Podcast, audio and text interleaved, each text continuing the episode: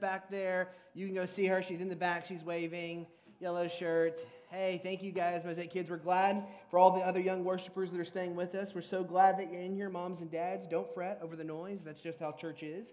It's just a little loud and a little noisy and a little messy. That's totally fine. And so don't worry about it, okay? I just want to relieve you from that anxiety, relieve you from that burden right now. If you want to open up your Bible to Romans chapter 1, that's where we're going to be at uh, for, a few, uh, for a few moments today. We're going to be in Romans chapter 1. Uh, last week, in the midst of, of the winter storm, we explored one of the central claims of the gospel, which is this Jesus Christ is Lord, and there is no other.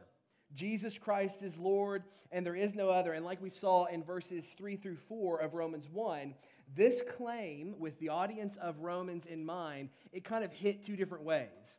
Okay? For the Jews in the church in Rome, it, it, was primarily an impact that was theological, meaning that when they heard the term Lord, they heard that God has revealed himself in Jesus Christ as the covenant Lord, meaning he's a worshiper, or, or, that we are to worship him as such. He is Lord over his people, he has rescued them. So that's a theological component to the lordship of Jesus that the church in Rome would have heard. But the Gentiles among them would have heard the title Lord and immediately moved to a political place because Lord was a title ascribed to one and one only in Rome, and that was Caesar. And so when Paul is saying Jesus Christ our Lord and then repeating it at the very end of that section in verse 7, he is making a claim that is both theological and political. He is saying that Jesus Christ is covenant Lord, meaning he is the one who has secured all the promises of God and has come to rescue his people from sin, death, darkness, and Satan. And he is also making a political claim. Jesus Christ is cosmic Lord, meaning that his kingdom is a kingdom over the whole of the world. This was a radical claim to both Gentiles and Jews, and both sides of the claim are true. Jesus Christ is covenant Lord of his people and cosmic Lord over the whole world. And these two dimensions of Jesus' lordship, they coincide with the two dimensions of the gospel that we've, been, that we've been kind of seeing that Paul wants to talk to us about. The gospel of God has a vertical and a horizontal dimension. Vertical dimension, God saves. God uh, has revealed in the good news of the gospel that He has secured the salvation of His people. This is the vertical dimension, that there is something that separates us from God, and yet through the gracious power of God, He has intervened in Jesus Christ to rescue us from sin, death, shame, and darkness. That's the vertical dimension of the gospel, the good news that God saves. But the good news is not merely that God saves, though that would be great news in and of itself, it's that God reigns, meaning that He's establishing His kingdom over the whole of the world, and that kingdom is better than the false kingdoms of this world. It's better. It, it, it, surpasses all of the very best that this world has to offer because seated on that throne is Jesus Christ, who is King of Kings and Lord of Lords. And today, we turn our attention to verses 8 through 17, and we're going to focus in on one specific word that will be pivotal for us understanding the rest of the book of Romans. And this is the word faith. Faith. Because in verses 1 through 17, Paul uses the word faith a staggering seven times. So it's worth exploring faith today so that we have a strong foundation as we move forward in our study of the letter to the church in Rome. And this is important, not just because it's important to understand what Paul says, but because to know what the word faith means is a pretty important thing. Because it's a word that gets thrown out quite often, right? Faith or being a person of faith or having faith or being somebody who has faith in something. We use the word a lot. It gets thrown around a lot, but I find that oftentimes we don't really know what we mean when we use the word faith. Like it's really hard to describe what faith is. And so Paul is going to give us a picture of what faith is, and I think it's an incredibly helpful picture to have, particularly as we go into Romans and for our life as well. So this week we're going to focus on faith, and next week we're going to come back to verses 16 through 17, and we're going to talk about the most debated phrase in all of the letter to the church in Rome. So come back next week for that. Let me read Romans 1 16 through 17. And just like every week, I'll say afterwards, This is the word of the Lord. The reason we do that is that God hasn't spoken, or God hasn't left his people in silence. He's spoken, and we respond, Thanks be to God. So let me read Romans 1 16 through 17. For I am not ashamed of the gospel, for it is the power of God for salvation to everyone who believes, to the Jew first and also to the Greek. For in it the righteousness of God is revealed from faith for faith. As it is written, the righteous shall live by faith. This is the word of the Lord. Thanks be to God. Here's what Paul wants us to see about faith in this passage. If you're taking notes, write this down. Faith is a gift from God that involves our head, our heart, and our hands. Faith is a gift from God that involves our head, our heart, and our hands. So let's explore this. We get the first mention of faith in verse 5 of Romans 1, which we, we've read the last couple of weeks. Paul says that according to the Spirit of holiness, by his resurrection from the dead, Jesus Christ our Lord, through whom we have received grace and apostleship to bring about the obedience of faith for the sake of his name among all the nations, including you who are called to belong to Jesus Christ. This is the first mention of faith in this letter, and he's going to use the word a lot more in both this chapter and throughout the rest of the letter. But let's stop here. Faith is a gift from God. Paul says real clearly here that it was according to the Spirit of God, or excuse me, according to the Spirit of holiness by his resurrection from the dead, Jesus Christ our Lord, through whom we have received grace and apostleship to bring about the obedience of faith. This phrase, obedience of faith, is significant because it begins and ends Paul's letter. And what Paul is saying from the outset, what he says here implicitly, and what he says at the end of the letter explicitly, is that faith is a gift from God. Faith is a gift from God. He says this in Ephesians 2 8 through 9, when he says, For by grace you have been saved through faith, and this is not your own doing, it is the gift of God faith is the gift of God. And we need this gift of faith, and we need it desperately. Why? Why do we need God to give us the gift of faith? Two reasons. Faith is how we receive salvation. Faith is how we receive the saving benefits of God. Faith is the, as the old theologian said, the instrument of our salvation. For by faith or through faith, we receive everything from Christ and contribute nothing to it. Faith is the instrument. It's the, you can think about it as the straw of our salvation, allowing us to receive all of the benefits that God has secured in Jesus. That's the first reason. We need faith as a gift from God because we are born broken, our hearts are out of alignment, and we need God to actually give us the capacity to trust in Him. So we need faith because it's how we receive salvation. But there's another dimension of faith, and this one gets underplayed. Faith is not merely how we receive the saving benefits of God, faith is how we participate in God's rule and reign. Faith is how we participate in God's rule and reign. And we're going to go into detail into, into both of these things over the course of this sermon. Paul mentions faith here, and he actually uses this phrase, the obedience of faith. I, I prefer the NIV's translation over the ESV here. The NIV reads, the obedience that comes from faith. The obedience that comes from faith. And let me give you a spoiler here because it's a, I want to show you that this is an important theme. When you're looking at letters and epistles in the New Testament, what you can find is that oftentimes the themes of the letter will be in the greeting and then they'll be repeated in the close or in the farewell. So we're looking at the greeting here where this obedience of faith phrase gets used. But if you go to Romans 16, all the way at the very, very end, I'm going to read verses 25 through 27 and then listen for that phrase. Now, to him who is able to strengthen you, according to my gospel and the preaching of Jesus Christ, according to the revelation of the mystery that was kept secret for long ages but has now been disclosed and through the prophetic writings has been made known to all nations, according to the command of the eternal God, to bring about the obedience of faith. To the only wise God be glory forevermore through Jesus Christ. Amen. What do we hear in Paul's last words here? We hear him say what he said at the beginning which is that God has gifted the apostles to go out into the world to preach the good news. Why? So that God might bring about by his power, not by our own, the obedience that comes from faith. Paul begins and ends his letter professing his hope that God, through the preaching of the gospel of God, the good news that God saves and God reigns, would bring about the obedience that comes from faith in the hearts of his people. You see, Paul wants us to see something very clearly, which is this Faith is a necessary gift from God through which we receive the saving benefits of God, and it produces a new kind of living. It produces a new kind of living that Paul is calling at the beginning and end of his letter the obedience that comes from faith. What does this mean for faith? What does it mean for how we understand what it means to place our faith in Jesus? Well, it means that faith is not just believing the right things about God. Faith isn't merely believing the right things. Faith isn't merely me giving you a quiz about who the Bible says God is and you checking the right boxes.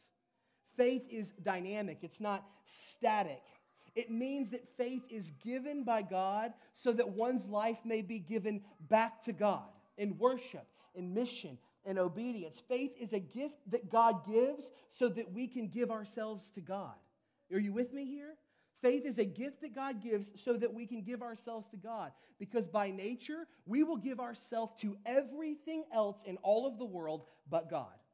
Maybe you have experienced this in your own life where it's a part of your story or it's where you feel like you're at right now that you you are you've been willing to try to put your trust and your hope and your love and your agreement and your allegiance into everything else but God. And you have found yourself disappointed and disappointed and disappointed and let down. Why? Because anyone else but God will take our faith and prove themselves faithful. But God will take even the most feeble faith and prove himself faithful over and over and over again. You see, Paul goes on to tell the church here, right? Faith is a gift from God that God gives so that we can give ourselves back to Him. Paul encourages the church in verses 8 through 15. I'm not going to read all of this, but let me just give you a few things to look for in these verses. In chapter 1, verse 8, Paul says this First, I thank my God through Jesus Christ for all of you. Why? Because your faith is proclaimed in all the world. Skip down to verse 12. What's he saying? Well, I'll read verse 11 we'll, we'll keep going from there. For I long to see you, that I may impart to you some spiritual gift to strengthen you. That is, that we may be mutually encouraged by each other's faith, both yours and mine. See, Paul tells them, I want to come to you. Why do I want to come to you? Because I hear the good news of your faith in Jesus throughout the world. It's being proclaimed. Why do I want to come to you? Because I want to encourage you in your faith, and I want to be encouraged by your faith. And then we get to these two verses, verse 16 and 17. And I want to tell you that these are two of the most important verses in the letter. They kind of function as a thesis statement for the rest of the themes and the ideas and the rich truth that will be explored. So we're going to focus on verse 17 today, and then next week, we're going to spend our whole time on verses 16 and 17 together. See, Paul says, I am not ashamed of the gospel, for it is the power of God for salvation to everyone who believes, to the Jew first, and also to the Greek. For in it the righteousness of God is revealed, from faith for faith, as it is written, the righteous shall live by faith. In these verses, two verses, Paul uses the word faith four times. Four times. it's what he wants you to hear faith, faith, faith. It's easy to miss this, though, because in our translations, including mine, the, the, the word for faith in verse 16 is usually translated as belief or believes. Maybe that's what it is for you, it's what it is in mine. But that's the same word. That's the same word for faith there faith and belief. And in short, in these verses, Paul is emphasizing the absolute necessity of faith. The absolute necessity of faith that there is only one way by which we can receive the salvation that God has secured in Jesus, and that's by faith. That's the only way, is for us to put our faith in Jesus. And there's only one way we can meaningfully participate in God's righteous rule and reign over the whole world. And you know how it is? By faith. That's it. Faith from first to last. You see, faith is the means by which we trust in Christ's righteousness and live a righteous life. Faith is the means by which we trust in Christ's righteousness and live a righteous life. God gives us this gift of faith in order that we might have the ability to hear Him. We can't hear Him. Our ears, as we're born into this world, are boxed. When we hear the truths of God, they do not sound sweet to us, they sound bitter. But God gives us the gift of faith so that what once was bitter will now be sweet. What once was something we would reject is now something that we would trust. Faith begins to give us the ears to hear God as He has spoken. Faith gives us the ability to love Him for who He is and not who we want Him to be. Faith gives us the ability to believe what he says, to know who he is, to obey what he commands. This is what faith does it receives salvation from God and it begins to live with God in a way of faith and righteousness. Faith, the word that's used here, and I'm not going to go all Greek nerd on you here, but the word that's used and the way it's used here and then throughout the letter of Romans and throughout Paul's uh, letters and his witness it really, you can see it has three dimensions to it, okay? Has three dimensions to it. It involves our head, it involves our heart, it involves our hands. I want to point these out to you because I think it's really important. And most of the time, one of these dimensions is the only way that we conceive about faith. So typically, one, we'll find one of these things and we'll say that's what faith is. And if we do that, we'll miss out on all that God has for us in Jesus, both in receiving the benefits of salvation and, and living under his rule and reign. Three dimensions. The first is our head, our head, pointed at my heart, right? The nurses in the room are like, Kyle, Kyle, Kyle. Faith involves our head. Faith is agreement. Faith is agreement.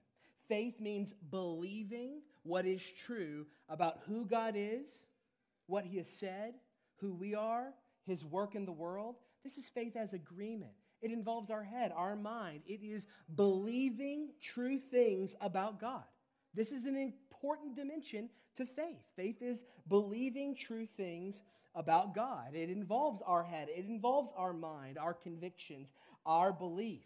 This is faith as agreement. This is absolutely crucial because we cannot love him if we do not know him. And we will be found making idols if we love a version of God that's actually not true to who he has said himself to be, right?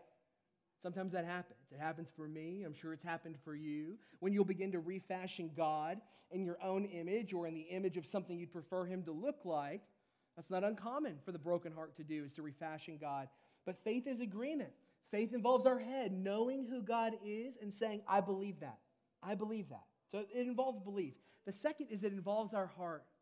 This is faith as affections. Faith as affections. Faith involves our worship, our love, our desire, right? This is where faith kind of leads to. God gives us a new set of desires. He gives us a heart that no longer worships the things of this world, but worships Him. Paul's going to go into this in great detail in verses 18 through 32 that a huge impact of sin in this world is it took our desires that were meant for the Creator God and it began to send them towards creaturely things. That's what Paul's going to say in verses 18 through 32 that we were built to exist in faithful, loving fellowship with God, but because of how sin has broken us, it has now taken what was meant for God and it is always looking to distribute it to the world and things that are not God and people that are not God. This is oftentimes the story of our brokenness is trying to come to something or someone that is not God and demand that they be God or that it becomes God, right? I've got to make this thing fulfill my desires. This thing has to be the object of my worship, right? Because as people born, broken by sin, but looking for an object in which to place our hope, our trust, our faith, our love, we will send that to other places that are not God and they will never deliver. Faith involves our head, it's agreement, it's convictions, it's beliefs. It's, faith involves our heart, it's affections, it's, it's worship, it's love, it's desire, but it also involves our hands. Faith is agreement, faith is affections, faith as allegiance. As allegiance, loyalty, obedience, actions, practice. Faith involves not just a trust that says, when Jesus Christ says he's Lord, I believe him. I'll check yes to that on the quiz. It doesn't just stop, it doesn't just stop there. It moves on. I love this Jesus. He is Lord. I believe that He's Lord. And because He's Lord, I believe that if I go anywhere else in all the world to find what I can only find in Him, I'll be disappointed. And this agreement and affections it leads to allegiance, to loyalty, to belief, confidence, to saying, I am a follower of Jesus. You see, God gives us the gift of faith so that we might give our full selves back to God. God doesn't give us the gift of faith so that we can say, I'm good with God, don't need Him any longer. That's not why God gives us the gift of faith. Oftentimes, that's the message of the gospel that we have heard. Place your faith in Jesus, and you'll never have to think about Him again. You'll be settled up with God. And once you're settled up with God, do whatever you want. Live however you'd please. This is not the message of faith that Paul is talking about. Paul is not saying, check the right box on the quiz and you're good to go. He's not just saying, tell people uh, one time that you love Jesus and you're good to go. Paul is saying it is from faith to faith, faith from first to last. And he says, the righteous will live by faith. Faith. What is the Christian life but a life that through faith receives the righteousness of Jesus and from this new position now looks to live righteously in the world, looks to live faithful lives, knowing the whole time that the foundation has been secured by Jesus. What we find here and throughout Romans is this core idea faith is a gift from God that involves our head, our heart, and our hands, and we are given the gift of faith in order to receive God's salvation. That's that vertical dimension of the gospel. We need the gift of faith. Why? Because apart from God giving us the gift of faith, we don't even have the capacity to trust Him. We don't even have the capacity to believe Him. We don't have the capacity to worship Him, to love Him, to obey Him.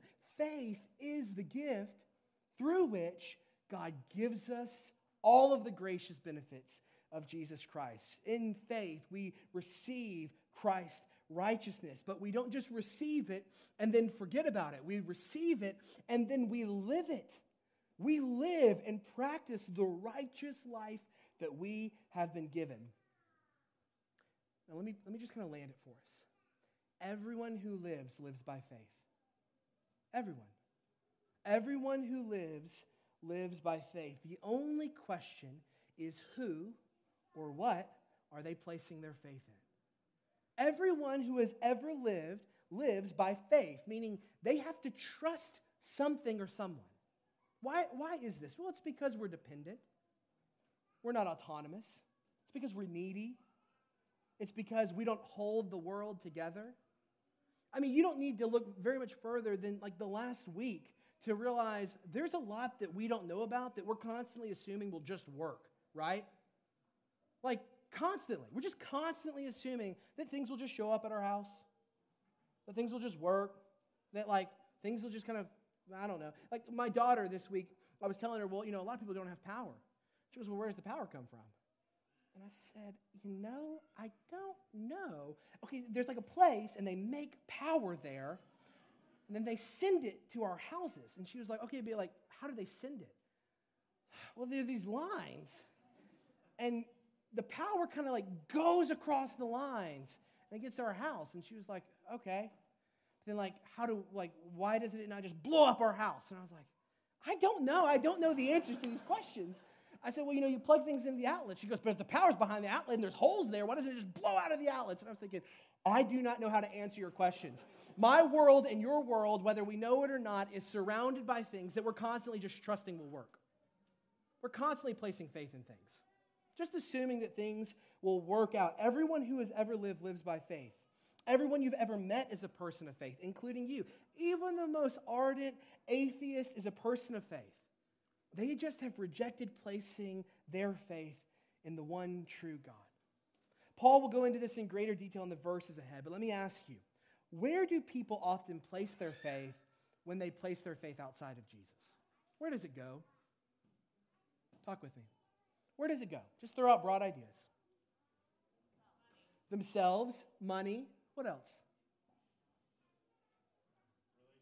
Relationships, security, control, comfort, right?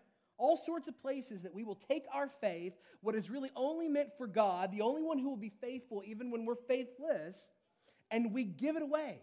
we give it away. We give our agreement with what is really true away. We give our affections, what we love and desire away. And we give our allegiance away. And once you have given your agreement and your affections and your allegiance, you've given your full self away. Wouldn't it be good to know that the one to whom you have given it will be faithful even when you fail? Because that's what separates the righteous God of the Bible from the unrighteous gods of the world. Is that when we fail the righteous God, he's gracious. When we fail the unrighteous gods, they are not. They are not. If you want to know where someone's faith is placed, just don't just look at what they say they believe, look at what they love. What do they give their attention to, their time to, their money to, their dreams to, their desire to? And look at what they defend. What are they willing to protect? What are they willing to follow? What are they willing to sacrifice for? Look at how they define themselves in the life of the world. Paul says, The righteous shall live by faith. What distinguishes true faith from false faith? True faith is a faith that is placed on someone who is always faithful. And this is what makes the Christian faith unique. God gives the gift of faith, and that faith is directed towards Christ alone. Faith in the God who is there and who has spoken in the world, in his word, and in his son Jesus Christ. This faith, this faith that is given to God as he has given it to us, is a faith that involves our whole being, not just what we would say yes to in our minds, not just what we would say we love with our hearts, but that in which we do. It's a faith that is reflected not merely in one dimension of our personhood, but through all of us, through everything that God has given us with in creation our head, our heart, our hands. And so, the question for us that we have to ask before we move further in this letter is where is our faith? What has our faith been placed in? What are you trusting? To whom have you given your full self to? What are the agreements that shape your life? What are the core affections of your heart? And where is your allegiance? Who are you loyal to? What are you loyal to? Paul is inviting us to see that through faith, we receive something that we do not deserve, which is God's gracious salvation in Jesus, and that through faith we live a righteous life, knowing that having received the righteousness of Christ, even when we fail to live the righteous life that God is inviting us into, God will be gracious. God will hold us. God will keep us. And it is on this foundation that the fickle desires of our heart fluctuating on, never sinking to a depth where God's love is not already, and never exceeding to a place where something other than God becomes the object of our worship. To place our faith in God is to take the fullness of who we are and entrust it to God alone forever. All others fail. All others abandon us, specifically when we're faithless and fickle, but God does not. And He's inviting you and I to place our faith in Jesus, receive the salvation that Christ has secured, and then to begin to live a righteous life in accordance with His principles, knowing that the reward will be great even when the cost is. Let's pray. Father, we love you. We thank you, God, that you give the gift of faith so that we might receive the saving benefits of God in Jesus. Thank you, God, for your graciousness. Thank you, God, for your mercy. Thank you, God, for the gift of faith. And we pray that we would be a people who are marked by the full range of faith. That we would trust in you and that that trust would not just be minds that are prepared to agree with the right, true things about who you are, but they would also be hearts aflame, on fire with the right desires, worship, and affections, and that we would be a people who are loyal to you in our allegiances. We pray these things in the name of Christ by the power of the Spirit. Amen. Would you stand with me as we receive the Lord's Supper together? This is a reminder. You can find the communion elements around you.